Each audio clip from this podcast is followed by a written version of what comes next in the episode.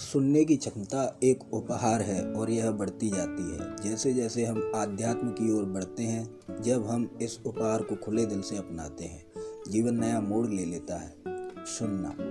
क्या आपने कभी छोटे बच्चों को बात करते हुए सुना है? एक बच्चा ड्रैगन की बात कर रहा होगा तो दूसरा अपने जूतों में भरी रेत की शिकायत कर रहा होगा। हमें भी कभी कभार कम्युनिकेशन में ऐसी ही प्रॉब्लम होती हैं, खासकर जब हम दूसरों को सुनते हैं। अक्सर ऐसा होता है जब हम मीटिंग में दूसरों को सुनते हैं, तब हमारा दिमाग प्लान कर रहा होता है कि हम क्या बोलेंगे।